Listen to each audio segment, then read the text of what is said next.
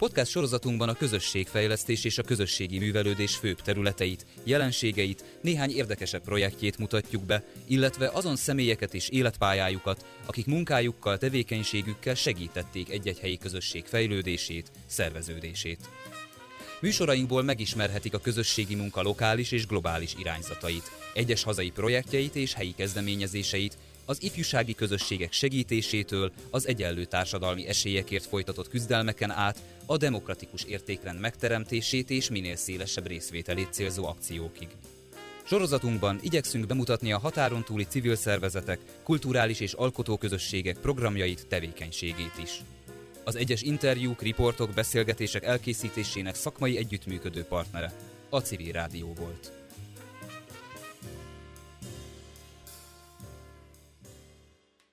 Üdvözöljük a kedves hallgatókat Demokrácia Most című műsorban, műsorvezető Saim Mátyás. A mai adás témája táj és a közösség, illetve a tájépítészet, kicsit tágabban a tájépítészet hogyan tud a társadalommal, az emberekkel együttműködni, illetve egy konkrét érdekes téma, székelyföldi kalákák, székelyföldi hát kalákákban önkéntes munkával megvalósuló kisfejlesztések, és mindez a sok dolog egy irodához köthető, a Pagony Tájépítész irodához. Vendégünk Herceg Ágnes ebből az irodából. Szeretettel köszöntök mindenkit. Kicsit mesélj magatokról, hogyan indultatok, mikor, illetve hát tudom, hogy már az elején ezt az organikus vonalat képviseltétek, ami az úgy hozzátartozik az antropozófia, filozófia, és hogyan, hogyan alakult ki bennetek ez a szemlélet?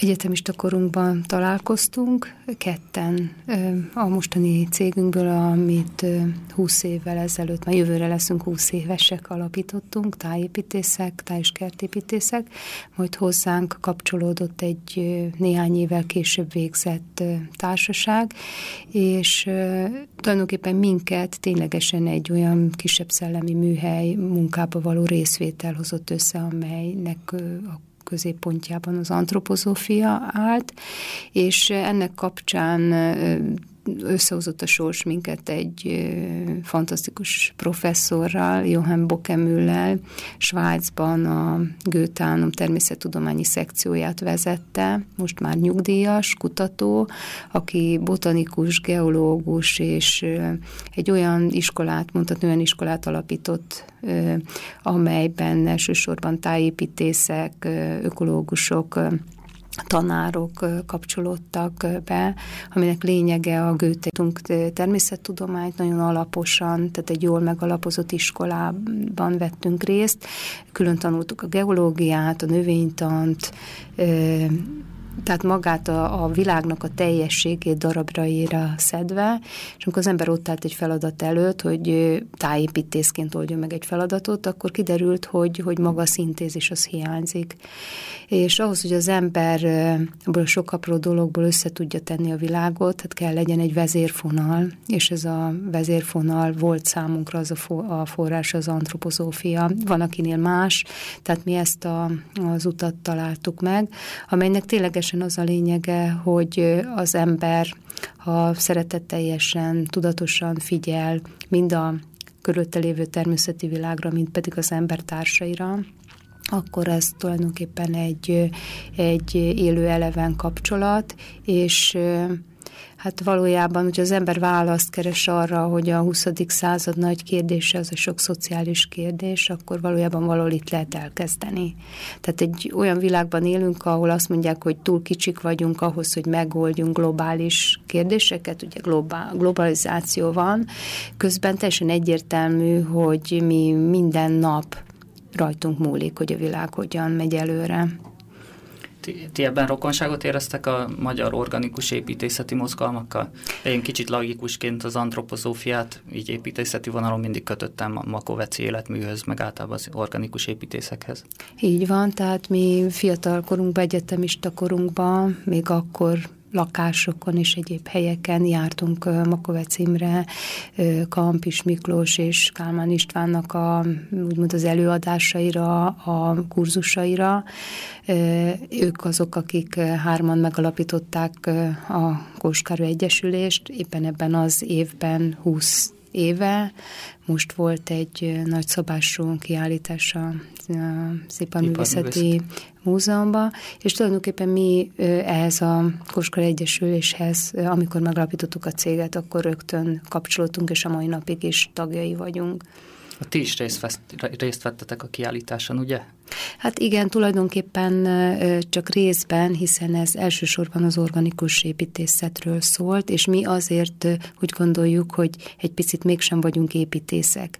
Tehát ez a tájépítészet, kertépítészet, ez, ez tehát már nem a reneszánsz idejében élünk, ahol el is elképzelhetetlen volt, hogy szétválasztjuk a különböző úgymond tudományágokat és művészeti területeket egy, mi, mi valahogy kívülről a külső környezetből ö, kiindulva megyünk egyre mélyebbre, az építészet belső tereket formál, és hát azt gondoljuk, hogy a húsz év alatt nagyon sok és nagyon szép közösen elvégzett együttműködésben zajló munka volt az Egyesüléssel.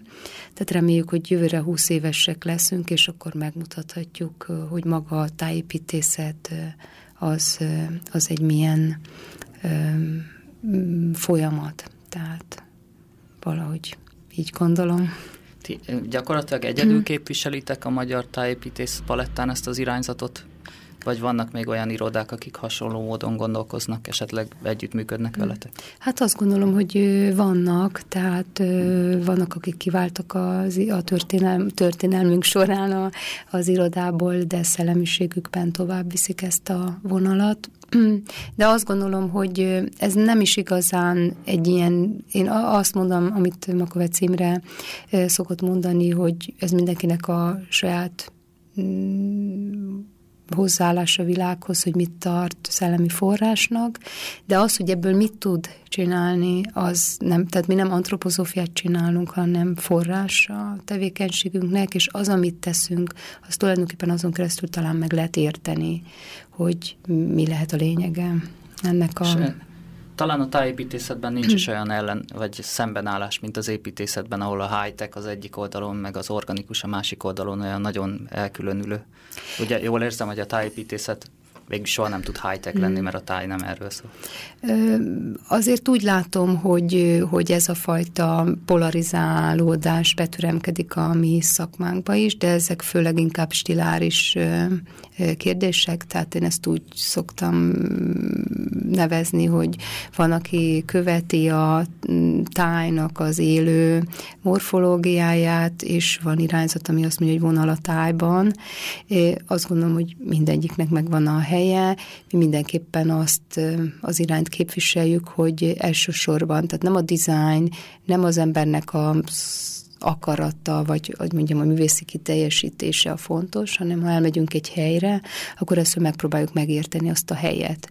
Tehát úgy gondolom, hogy a, a Föld is az egy, egy élő eleven organizmus, és annak egy része a táj, amelyet áthatja az ember annak az, az ott élő közösségnek a tevékenysége, és ez a kölcsönhatás, ami a természeti világ és az emberi közösség között van, az formálja ezeket a tájakat, és ezek a tájak olyan organizmusok, amelyeknek ugyanolyan sorstörténete van, mint akár az embernek, tehát van egy biográfiája, és hogy én ezt meg akarom ismerni, akkor ugyanúgy fordulok egy helyhez, mint, mint mondjuk egy embertársamnak a megismerésénél, és ez egy fantasztikus kaland. És abban a pillanatban, amikor az ember bemegy ebbe a kapcsolatrendszerbe, akkor, akkor egy, egy, egy barátság, vagy egy szerelem, ahogy Szabó Zoltán a Szerelmes Földrezában írja, vagy így fogalmazza meg, hogy egy olyan mély kötődés és kapcsolat alakul ki, amely egy, úgymond egy szeret, tett szerelmes érzés,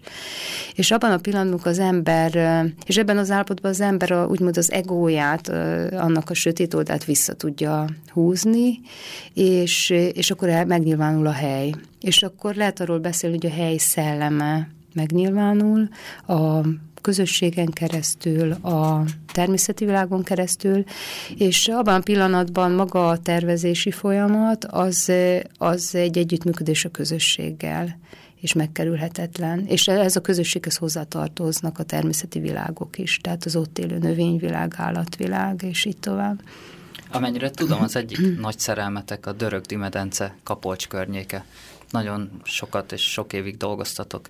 Ez hogy, hogyan kezdődött? Hogy, hogy találtatok rá erre a tájra? Hát tulajdonképpen 990-ben alapítottuk a céget, és hát ez volt a, a nagy változás, a nagy áttörés, a nagy lehetőségnek a korszaka. Azt gondolom, hogy ez egy csodálatos időszak volt, és hát azt se tudtuk, hogy hogy kell vállalkozni, de tanítóink, mestereink bíztattak, hogy csak ugorjunk bele, nem tudtuk, hogy egy szerződést megírni, csináljunk egy céget, és kezdjünk el dolgozni. És azt gondolom, hogy akkor az egész ország erről szólt, egy teljes újrakezdés volt, és Vásárhelyi Judit barátunk, aki akkor a Független Ökológiai Központnak volt vezetője, igazgató és évekig, ő hívott el minket egy környezetvédelmi népfőiskolára, a akkor még nem Dörögdi medencében, hanem tulajdonképpen ők határozták meg, hogy van a Bakonyalja és a Balaton felvidék találkozásánál a, az Egerpatak völgyében egy, egy gyönyörű kis medence, ami egy ökológiai egység, egy vízgyűjtő terület, és hogy tulajdonképpen a, ezek a falvak, az öt település, aki, ami ebben a medencében található Öcs, Pula, Talján, Dörög, Vigán, Petend és Kapolcs. Az történetileg egy szoros együttműködésben volt, önálló igazgatással, annó még a, a kommunizmus időszaka előtt. Utána ezek szerep nélküli településekké váltak a körzetesítés kapcsán, és hát 90 után lehetőség volt önálló önkormányzatoknak a, a visszaállítására, és hát ebben a, az időszakban mindenki nagy kérdések előtt állt, tehát bocsinált a vállalkozók, bocsinált a polgármesterek, tehát egy egészen új szerep, és hát akkor Juditék megfogalmazták, hogy egyedül nehéz, tehát a közösségnek a, az erejét kell erősíteni, tehát egy kis falu önmagától nem fogja tudni megoldani mindazokat a problémákat, ami felgyülemlett a 40 év alatt, ezek környezeti, szociális, társadalmi problémák, hanem egy együttműködésre lenne szükség és erre nagyon jó mm, metódus maga a népfőiskolának a szervezése. Mai napig is azt gondolom, hogy amikor a közösség valamilyen módon megtorpan, és, és nem tudja, hogy merre van előre, elő lehet venni a népfőiskolát. Tehát ezt ma is, ma azt gondolom, hogy megint nagyon aktuális. Ez, ez egy mai napig működő intézmény ott a medencében? Vagy nem, ez már nem, egy... tehát akkor, akkor indult. És hogy hát, kell elképzelni egy ilyen népfőiskolát, hogyha valaki akar egyet csinálni? A téli időszakban, mondjuk egy, amikor az emberek jobban ráérnek, téli mm, szombat vagy péntek délutánonként egy témára fűzve, egy előadás sorozat, Na most itt a Dörögdi medencében ez úgy történt, hogy a, mindig más helyszínen volt, és átlátogattak a szomszédos falvak egymáshoz, tehát elindult egy újra élesztése az együttműködésnek, és hát ennek a népfiskolának a végén mindenki azt mondta, hogy hát most ezt ne hagyjuk abba, hát ez annyira jó volt ez az öt téli este együtt, találjunk ki együtt valamit, és akkor elkezdtünk együttesen pályázni, hogy készítsük el a Dörögdi medencének a fejlesztési stratégiáját, tehát hogy mik azok az erősségek, mik azok az értékek, amik a térségnek a lehetőségei lehetnek a továbbélés, a továbblépés szempontjából, és és hát, hogy jó szokás szerint a külső segítségben és nagyon nagy pénzben már akkor sem lehetett bízni, tehát hogyan tudjuk magunkat a saját magunk hajánál fogva kihúzni. Jól értem, hogy gyakorlatilag az elejétől fogva helyiekkel teljes partnerségben tehát együtt találtátok ki, együtt pályáztatok, együtt vittétek végig ezt a teljes Igen. tervezési folyamatot? Így van, így van. Tehát uh, ahogy ezt uh, a Judit fogalmazta meg akkor, hogy mondjuk nem túl szép uh, kifejezés, de ez tulajdonképpen a kollaboratív tervezés volt. Tehát már az adatgyűjtésnél természetesen, hogy a helybéliekkel uh, kapcsolatban voltunk, pakancsal végigjártuk a, a, az egész területet, uh, a kocsmát kocsmába, itt-ott, ott a helyi lakosokat elkezdtük megismerni, és mindezeket a tapasztalatainkat falufórumokon adtuk elő, beszéltük meg, és együtt próbáltuk a programot kialakítani. Aztán ez, amikor elkészült ez a stratégia, utána egy Svá- éppen az említett svájci professzor nyári kurzusán svájci barátaink tájpitész és egy botanikus hölgy ajánlotta fel a segítségét, hogy mi lenne, hogyha együttesen létrehoznánk egy alapítványt, és svájci pénzeket is megpályázva indítsunk el egy olyan tevékenységet a Dörögdi medencében, amely segíti az organikus gazdálkodásnak a megjelenését, kialakulását. Ez nyolc éves program volt, nagyon izgalmas volt, nagyon sokat tanultunk egymástól, a svájciak tőlünk, mi a svájciaktól, és hát a, ennek a nyolc évnek a keretén belül nagyon sokféle tevékenység indult be, használt svájci gépeket hoztunk be a medencébe, a gazdáknak gazdakör alakult, biotanácsadó, minden évben kiírtunk egy pályázatot a Dörögdi medence tájának gazdagítása, ez volt a célja, és nem ezek a nagy minisztériumi pályázatok, hanem kockás papírra leírhatta Józsi bácsi, hogy nyolc darab gyümöl, régi gyümölcsfát szeretnék telepíteni, és akkor valójában sok-sok kis gyümölcsös mhm. kert, és, és gyepesárok, és dűlőút javult, megültetődött el, épült ki. Anélkül, hogy hatalmas pénzek ömlöttek volna. Pici pénzekről volt szó, nagyon pici pénzekről, és de, de ezek mint a kis magok így elültetődtek. Volt egy gyógynövénytermesztési program, ami nagyon-nagyon szerettünk, és egy mai napig is, ahol, ahol dolgozunk, és lehetséges, terjesztjük a régi gyümölcsfáknak a felmérése gyerekekkel, tehát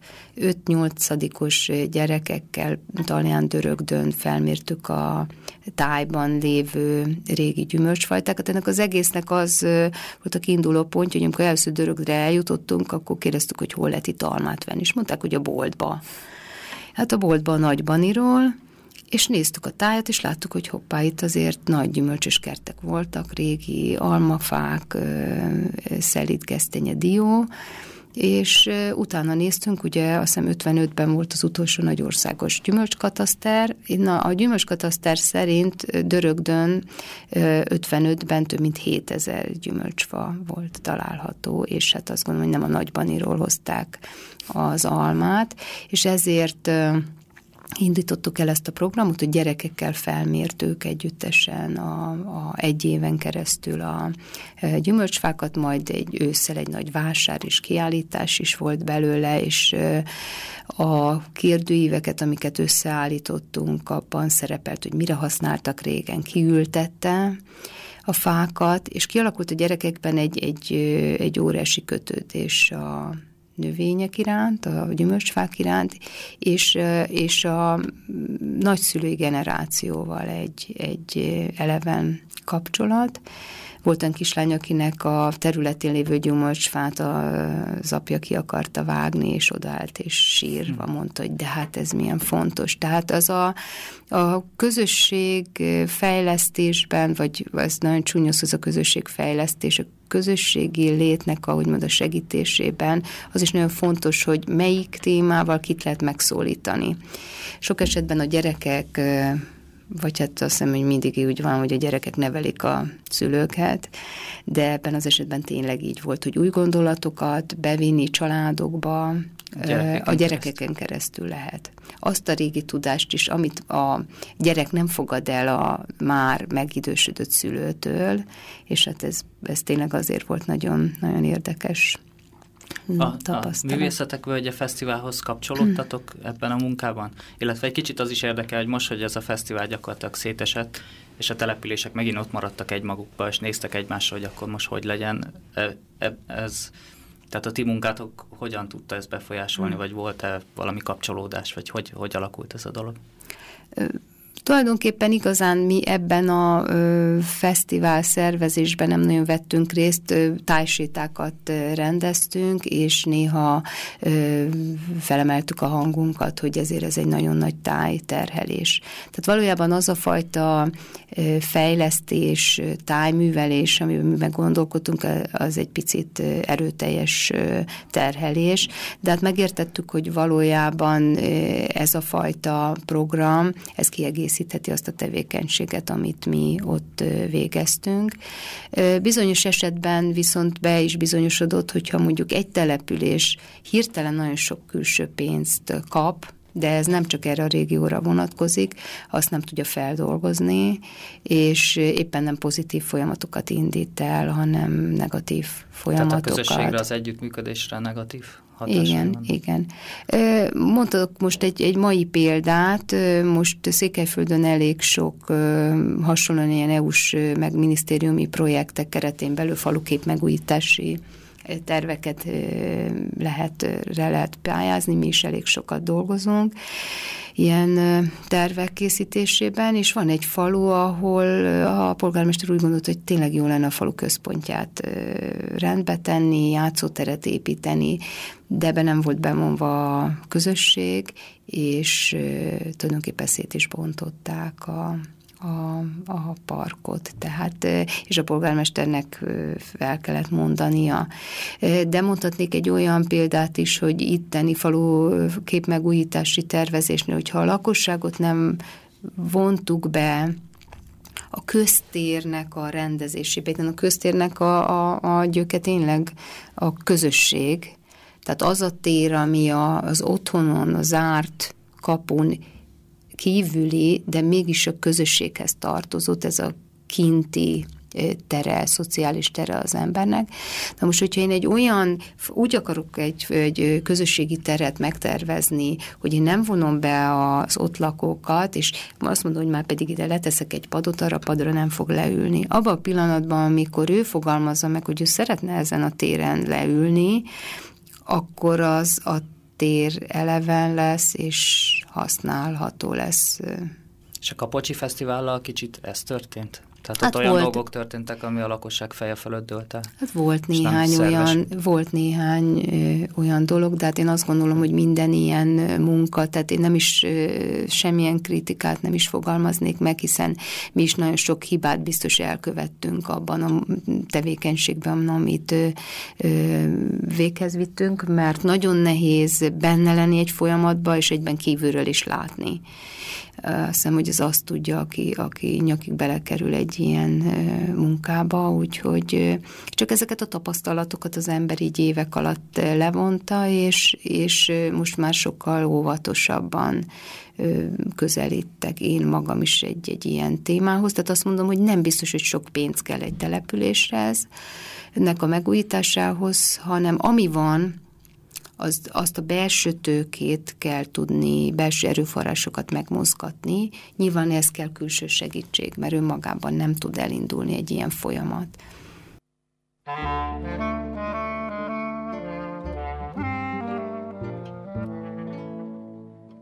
vágányra döcögött végül a kopott vörös villamos, kalauz és vezető nélkül Döcögött vágányra végül a kopott vörös villamos. Nem volt rakva virágos néppel, bezzeg, amikor érkezett, bíborló színben sok beszéddel, meg volt rakva virágos néppel, bezzeg, amikor érkezett.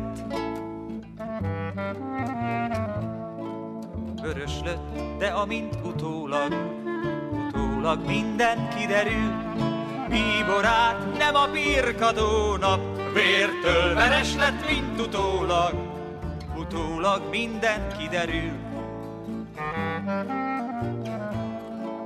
Mint a görög tragédiában, belül történt, mi megesett, a színen csak siránkozás van, mint a görög tragédiában. Belül történt, mi megesett. Ez a Demokrácia Most című műsor. Vendégünk Herceg Ágnes a Pagony tájépítész irodától. Eddig leginkább arról beszélgettünk, hogy a tájépítészet egyfajta ilyen organikus, antropozóf, filozófiai háttérrel felvértezve hogyan tud, tud úgy dolgozni, hogy, hogy abban tényleg a táj teljes tartalmát benne az embert, az emberi közösséget felöleli, és, és együtt működve ezzel tud valami fajta épít, építő tevékenységet kifejteni és hát az első 20 percben a Dörögdi medencéről, a Kapolcs környéki munkákról beszélgettünk. Van egy másik nagyon érdekes munkátok, vagy hát nem, nem is egy munka, ez már egy, egy életformátok, ami nem más, mint hogy Erdélybe jártok nagyon sokat, és ott hát egyrészt klasszikus tervezési munkát is végeztek, amennyire tudom, illetve kalákákat szerveztek, ahol főleg fürdőket újítotok föl a közösség bevonásával. Mesélj erről egy kicsit, hogy kezdődött ez? Hát ez is a Dörögdi medencéhez kapcsolódhat úgy, hogy jó barátunk, geológus Jánosi Csaba, aki a Csiki Természetvédő és Természetjáró Egyesületnek az elnöke, eljött egy ilyen Dörögdi fórumra, Tarsójában egy, egy órási munkával, amit a, mm, az ottani civil szervezetet, akkor még nem ugye 80-as években, de az a munka, amit ők ott elvégeztek a Csomád régió felmérésével, az egy fantasztikus munka volt, és ott is ugye a rendszerváltozás után látszott, hogy vannak dolgok, amit civil szférában végig lehet vinni, de már nagyobb fejlesztéseket nem lehet, tehát azt mindenképpen úgymond a hivatalos szférába, az önkormányzatokon keresztül kell tudni úgymond nyomni, és meghívott minket, hogy segítsünk a Csomád Bálványos Régió fejlesztési stratégiájának elkészítésében, ami, ami egy csodálatos táj, ez a Szent Annató és környék, ez a fiatal vulkáni vonulat, amely azt kell, hogy mondjam, hogy olyan természeti elevenségben van még a mai napig is, és ahogy a székelyek mondják, tehát medvét fogtunk, tehát amikor az ember oda megy, akkor az a táj elbűvöli, és az ott élő örökség, azt lehet mondani, hogy nem kis túlzással, hogy az európai kultúrtájnak, a klasszikus, kiegyensúlyot és harmonikus kultúrtájnak az utolsó maradványai vannak ott Székelyföldön, és hát belekezdtünk ebbe a munkába, jól belekeveredtünk, ennek a régiófejlesztési munkának a középpontjába egyértelműen azok az ásványvizes források, és ezekre ezekhez kapcsolódó régi fürdőknek a kérdése merült fel, és hát ott is a lakossággal együtt, a helybéliekkel együtt próbáltunk valamit, valamit kitalálni, és egy ilyen falufórumon, Lázárfalban egy nagyon szép idős székelyember felállt ősz halántékú bajszos bácsi, és mondta, hogy nagyon szép jó, amit elmondanak itt a mérnök úrék, de én már csak arra szeretném megkérni, hogy segítsenek nekünk a régi nyírfürdőt létrehoz, visszaépíteni, amire már még a nagyapám is emlékezett, és én is gyerekkoromból. Hát ennek nagyon-nagyon örültünk, mert egyfelől tervezőként az ember ilyen 500 oldalas tanulmányokat készít, mert hogy ugye ez is a munka része, de ez nem ér semmit, hogyha az ember nem tudja ennek az egész tartalmát, vagy a tartalmának egy részét bevinni a közösségnek a tudatába.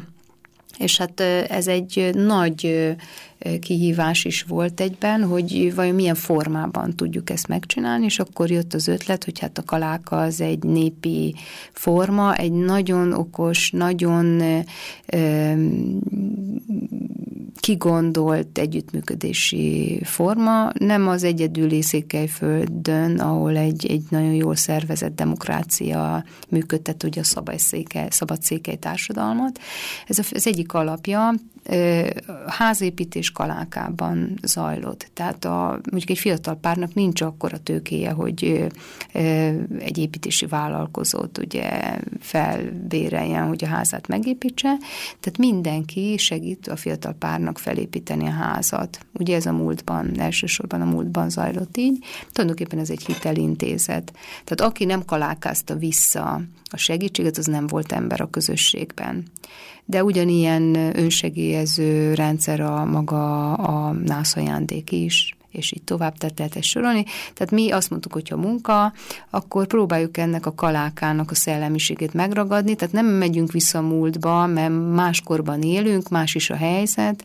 Mi elvállaltuk, hogy Magyarországról szervezünk tájépítész, építész hallgatókat, vagy a Kárpát-medence tájairól, és elmegyünk Lázárfalvára tíz napra, és segítünk megépíteni ezt a fürdőt. Nem tudtuk, hogy hogyan kell ilyet csinálni, de a lelkesedés nagy volt. 70 fiatalt szerveztünk be. A helybéliek meg adták a szállást, a kosztot, és az anyagot, az építőanyagot, és hát egyszerűen egy csoda történt. Azt De azért a helybéliek is részt vettek helybéliek a munkában? is, tehát? hogy ne, így van, tehát a helybéliek is részt vettek a munkába, és az is nagyon érdekes volt, hogy ez egy nagyon zárt kis falu, soha nem fogadtak még vendéget és szabadkoztak, hogy hát ők, ők nem tudnak, ők nem fogadják be ezeket a fiatalokat, mert ők nem tudnak olyan körülményeket uh-huh. biztosítani. Mondtuk, hogy nekünk jó a csűr is, tehát itt most nem elit turisták érkeznek, hanem pont azért szeretnének eljönni ezek a fiatalok, hogy még megismerik az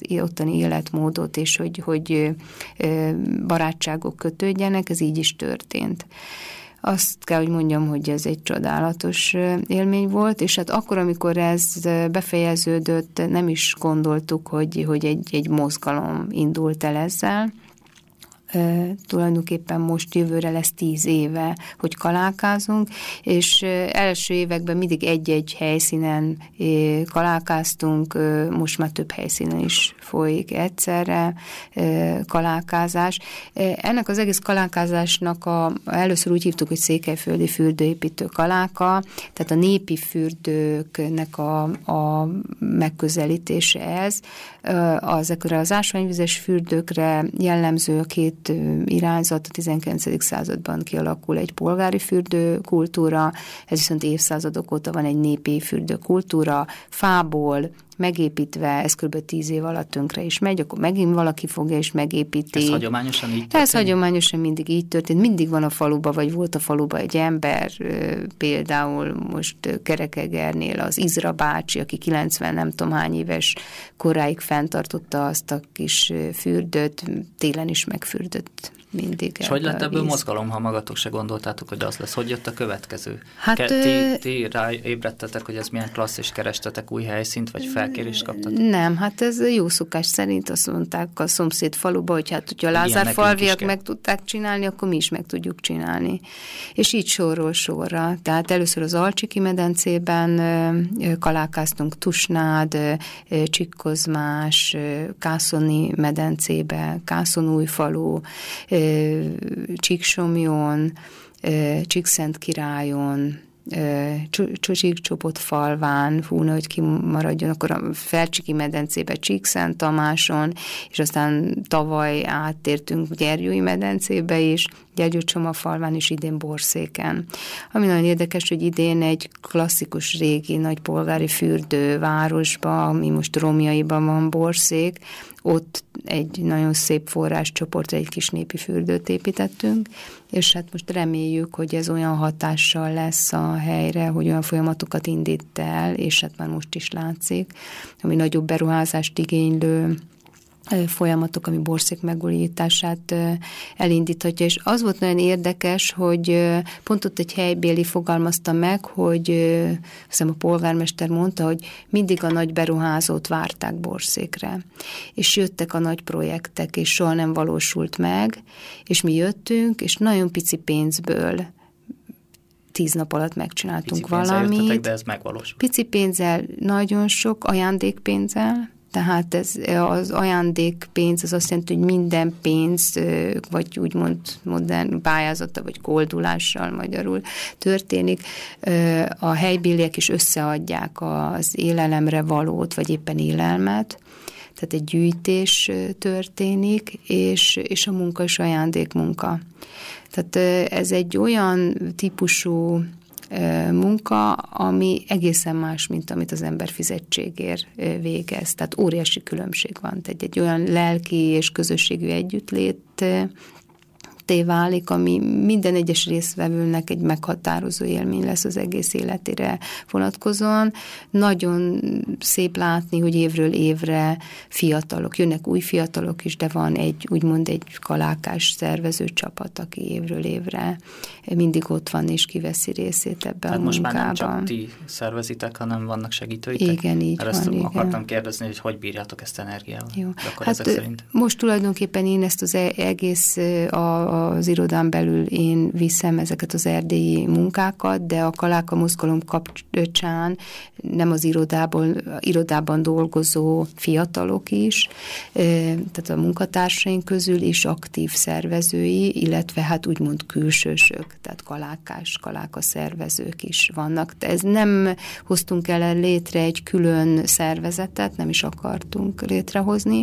Nekünk van egy alapítványunk, ez az Arsztópi Alapítvány, és ez az alapítvány felvállalja úgymond az administratív részét, de maga az a szervező közösség, ez egy spontán alakuló, mindenki saját belső elhatározásból teszi, nem kényszerből, és szerintem ezért is annyira jó.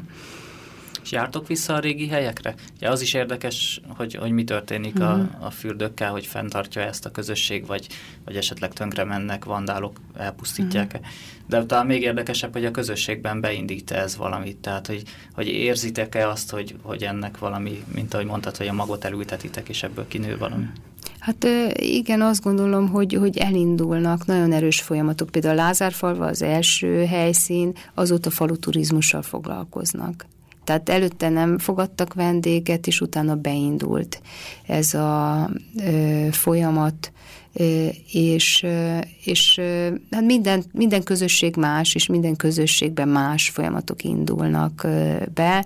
Van olyan település, ahol, ahol rossz állapotba került a, a fürdő, mert messze van és nincs gazdája, de vannak olyan helyszínek, ahol, ahol, ahol napi szinten érzik magukénak, sőt tovább fejlesztették, tehát tovább építették a helyiek anélkül, hogy mi ebbe segítettünk volna, úgyhogy változik, változékony, attól függ, hogy milyen a közösség.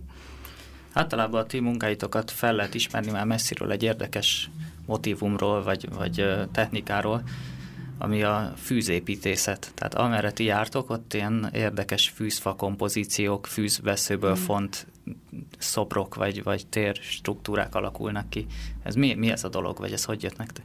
Hát meg hogy mondjam, hogy ez úgy jött, hogy a, a, a, itt a pagonyos csapatból a Vince Attila kollégám, aki sajnos nem tudott eljönni, mert éppen a vidéket járja ma is, ő fejébe vette, hogy vannak, tehát Európában elkezdték néhány a Németországban is élő füzekkel foglalkozni, és hogy ezt meg kellene próbálni. Tehát a, végig nézte, végig néztük, hogy a hagyományos táj kultúrában is megvannak ezeknek a élő vagy élő anyagból készült építményeknek a, az emlékei, néprajzi emlékek elsősorban, és hogy hogyan lehet egy élő anyagból alkotni. És ami nagyon érdekes, Németországban ki is adtak egy pár könyvet, hogyha megnézi az ember, közösségek hozzák létre, ez is szintén egy közösségi munkába, és a képeken mindenki mosolyog. Tehát, hogy egy ilyen örömteli dolog, és hát miért ne örüljünk, vagy miért ne, és akkor elindultak ilyen fűzépítő táborok, egy-egy hétvégén, egy-egy hetes, és hát egyre jobban megismertük ezt az anyagot, és egyre többen tájépítészek használják, és hát közösségek szeretnék kipróbálni, hogy mi is ez a csuda dolog. Én azt gondolom, hogy egyszer megpróbálja az ember, akkor, akkor tényleg egy nagyon örömteli dolog, és aztán az ember tovább is kíséri, hogy hogyan zöldül ki, hogyan kell aztán kötözni, fonni. Tehát ez azt jelenti, hogy a, a szobor az ugye be van ásva a földbe, és a fűzvesző legyökeresedik, és utána ez önálló életre kell. Így van, önálló életet él, és hát attól függ, hogy akkor az ember ezt hogyan gondozza tovább. Nagyon, nagyon izgalmas. Tehát az tudva levő, hogy az ember első lakok is élő építmények voltak, és aztán később merevedik le egy, egy kőépítményi, ugye élő növény, aztán, aztán holt növény, és aztán földanyagok, kőzet. Tehát ez valahol, lehet, hogy az embernek attól van ilyen jó kedve, hogy valamilyen ősi állapotra való emlékezés is, és hát fantasztikusak ezek a terek, amiket ebből létre lehet hozni, hogy gyerekek is nagyon szeretik, tehát játszótereken, óvodákba, iskolákba, és már egyre több helyen lehet látni. Ha kicsit technicizáljuk a dolgot, azt is lehet mondani, hogy ez egy jó közösségépítő technika. Tehát az ember szerez egy csomó fűzveszőt, abból épít valamit, és aztán évekig tudja követni, hogy mivé fejlődik. Ti, ti erről kiadtatok egy kis kiadványt, én ezt egyszer láttam, ez elérhető valahogy interneten? Az országépítő folyóiratnak volt egy melléklete, ami ezzel foglalkozott, más sajnos azt hiszem nincsen belőle, de hát azt hiszem, hogy a interneten azt meg lehet. A honlapotokon? Mondd el a címet, a, hon, a honlapunkon azt hiszem nincsen, nincsen meg, de megkérdezem. Az a címe, ha jól emlékszem, hogy fűzépítési útmutató? Igen, fűzépítési Tehát erre rákeres az ember valószínűleg. Igen, igen, vagy az országépítő folyóiratnak mellékleteként, az, az azt nem, hogy rajta van.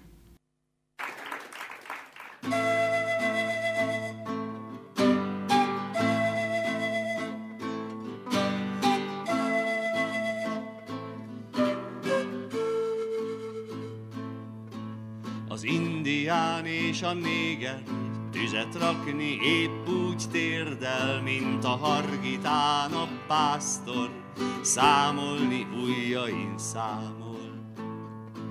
Az indián és a néger tüzet rakni épp úgy térdel, mint a hargitán a pásztor, számolni ujjain számol.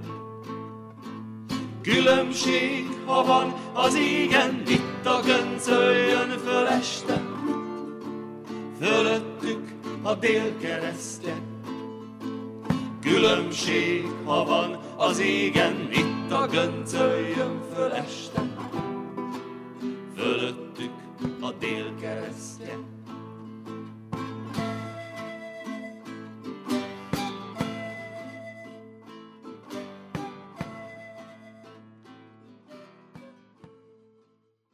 Mai vendégünk Herceg Ágnes a Pagony tájépítész irodától, és hát az elmúlt 20 percben, fél órában a székelyföldi kalákákról beszélgettünk.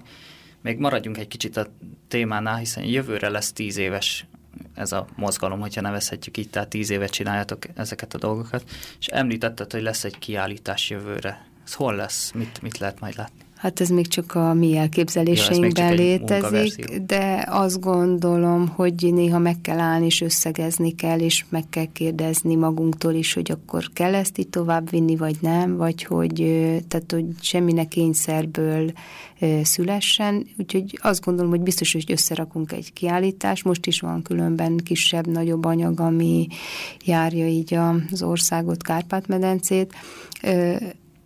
Meglátjuk. Akit érdekel a dolog, addig is megnézheti az Arstópia alapítvány honlapján, ugye? Ott, igen, ott, ott a kalákákról igen, bővebben lehet. És még a zene alatt elárultad, hogy már Magyarországon is van ilyen kaláka, tehát szerveztetek már Magyarországon is. Hol volt ilyen, vagy lesz? Nagyon érdekes, hogy éppen a Csíksomjói kalákát, kaláka helyszínére látogatott el két csodálatos ember, a Kuklai Tóni atya és Mária néni, akik Mátra Mincenten egy közösségi házat szerveznek.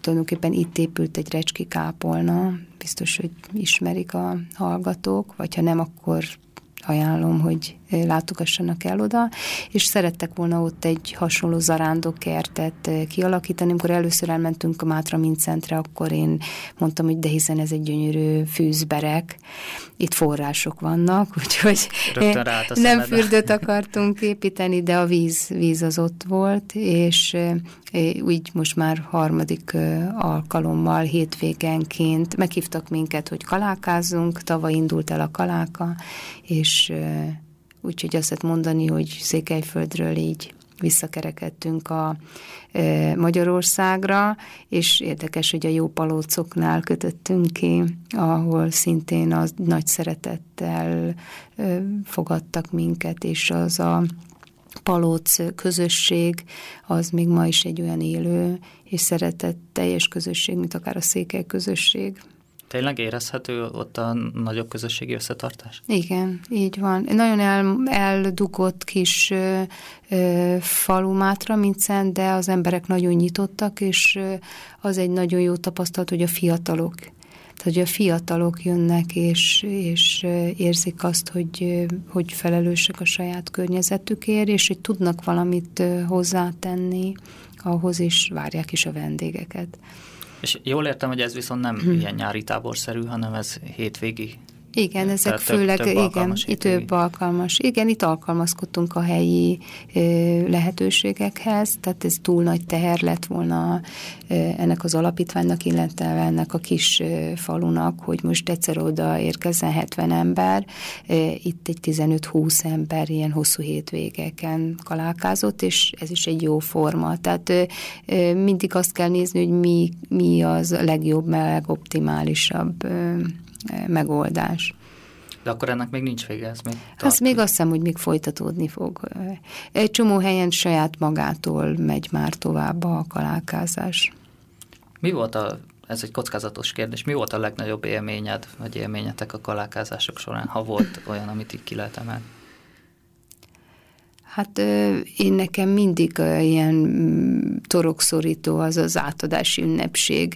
Én soha nem szerettem se szerepelni gyerekkoromban, se az ünnepségeket nem szerettem, ez valamilyen rossz beidegződés, de akkor valahogy érzi az ember azt a hát nem is tudom kifejezni, milyen közösségnek azt a létrejött létrejöttét és azt az erőt, ami, ami benne van, az egy szeretet erő. Azt hiszem, hogy ez, ez egy nagyon szép él, érzés.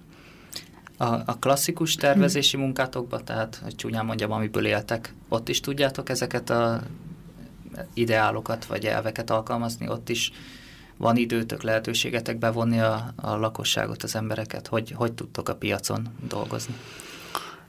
Hát az a helyzet, hogy ez egy sokkal szabályozottabb dolog már, tehát most EU-s, csúnya szóval éve EU-s projektek keretén belül pályázatokon keresztül, közbeszerzéseken keresztül lehet dolgozni. Tehát ez is egy nagyon érdekes dolog, hogy még egy régióban az ember dolgozott 10-15 évig, e, és akkor egyszer csak e, úgy dolgozhat tovább, hogy vajon elnyere egy közbeszerzést, vagy nem.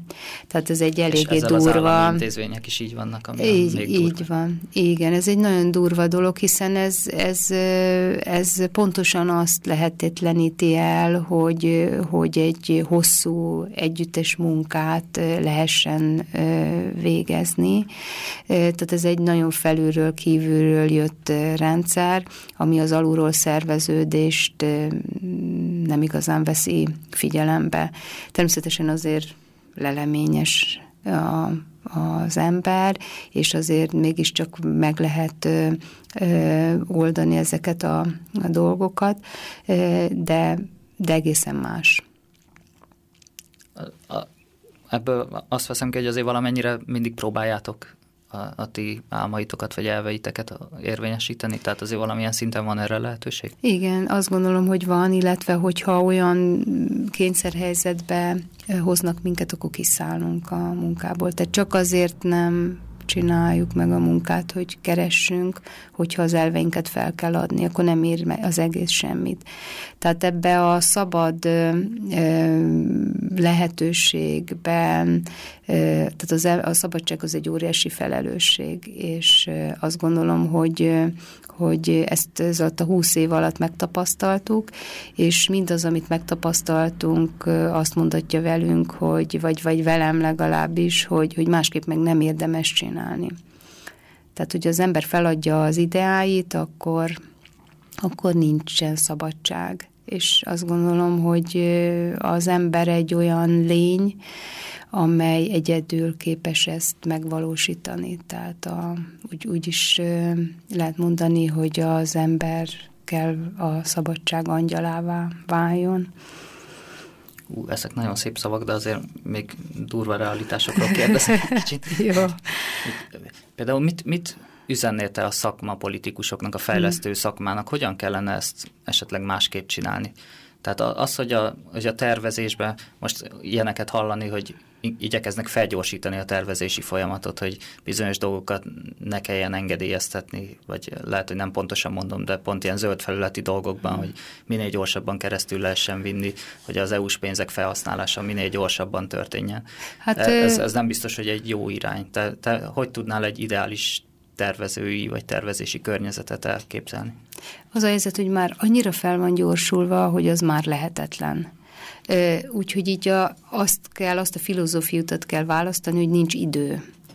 Tehát amikor az ember egy helyzetben van, akkor abban a helyzetben kell felismernie, hogy éppen mit kell mondjon vagy tegyen. Tehát már rég lehetetlen helyzetben van az összes tervező, mert pár hét alatt, hónap alatt kell elvégezzen olyan tervezési munkát, ami úgy kell zajloljon, hogy a nyilvánossággal együtt. Ezt tudjuk, hogy ez így nem lehetséges. Úgyhogy ez egy, ez egy nagyon, nem, nem gyorsítani kéne, nem lassítani ezeket a folyamatokat. Előre kellene tudni, hogy mi ilyen pályázatok vannak kilátásban, és felkészülni erre. És megtudni, hogy az embereknek mire van szükségük, vagy ugye a szakemberekkel együtt, hogy, hogy ténylegesen most egy adott közösségnek mi a legfontosabb területe. Azt gondolom, hogy a köztér és a közösségi tereknek a megújítása, ez, ez egy olyan mentális folyamatot indít el, ami az egész közösségnek a gyógyulási folyamatát most ilyen szóval élve indíthatja el. Tehát most például Borszéken dolgozunk egy olyan közegben, ahol romjaiban állnak a villák, a közösség teljesen elveszítette a reményét, hogy bármit is lehet csinálni. Parkokat kezdünk el felújítani, és hiszünk abban, hogy ez el tud indítani egy olyan folyamatot, ami, ami aztán egy fejlődésnek lehet a lánc. Erre nagyon jó példa a Városliget kiépítése Budapesten, és utána épül ki ugye az András út és uh-huh. a mhm. villasor. Tehát, hogy ez már a történelemben többször bebizonyosodott, hogyha az ember létrehoz egy olyan közeget, amely a természet és a közösségnek a találkozási pontja, akkor ebből jó dolgok születnek. Erdélyben másként megy, másként, más hol tart az a pályázatos fejlesztős rendszer, vagy lényegében ugyanabban a cipőben jár? Hát lényegesen ugyan abban az EU-s metódusban egy annyi, hogy mi az itteni tapasztalatainkat már fel tudjuk használni, mert időben később indultak be ezek a folyamatok. Még zárásként annyit mondjál el a hallgatóknak, hogyha felkeltette az érdeklődésüket, milyen honlapokon lehet megnézni a ti munkáitokat, vagy, vagy tevékenységeiteket, illetve részben már mondtuk a kalákát. Tehát egyszer van a Pagonyirodának. A Pagonyirodának van egy honlap, illetve az Arztópi Alapítványnak van honlapja, úgyhogy itt meg lehet nézegetni. Az a helyzet, hogy ebben nem vagyunk annyira jók, azt hiszem, hogy, hogy reklámozzuk magunkat, de valahogy aki akar, az mindig megtalált, úgyhogy szeret... Van néhány kiadványotok a fűzépítési útmutaton túl is, ugye? Úgy emlékszem. Igen, magáról az Arsztopi Alapítványnak a tevékenységéről, hogy milyen tevékenységet folytattunk, illetve cikkek formájában, tehát itt-ott ott azért próbáljuk közölni a tevékenységünket, gondolatainkat. Hát köszönöm szépen a nagyon érdekes beszélgetést a hallgatóknak, meg kívánom, hogy nézzenek bele ezekbe az anyagokba. Köszönöm, köszönöm szépen.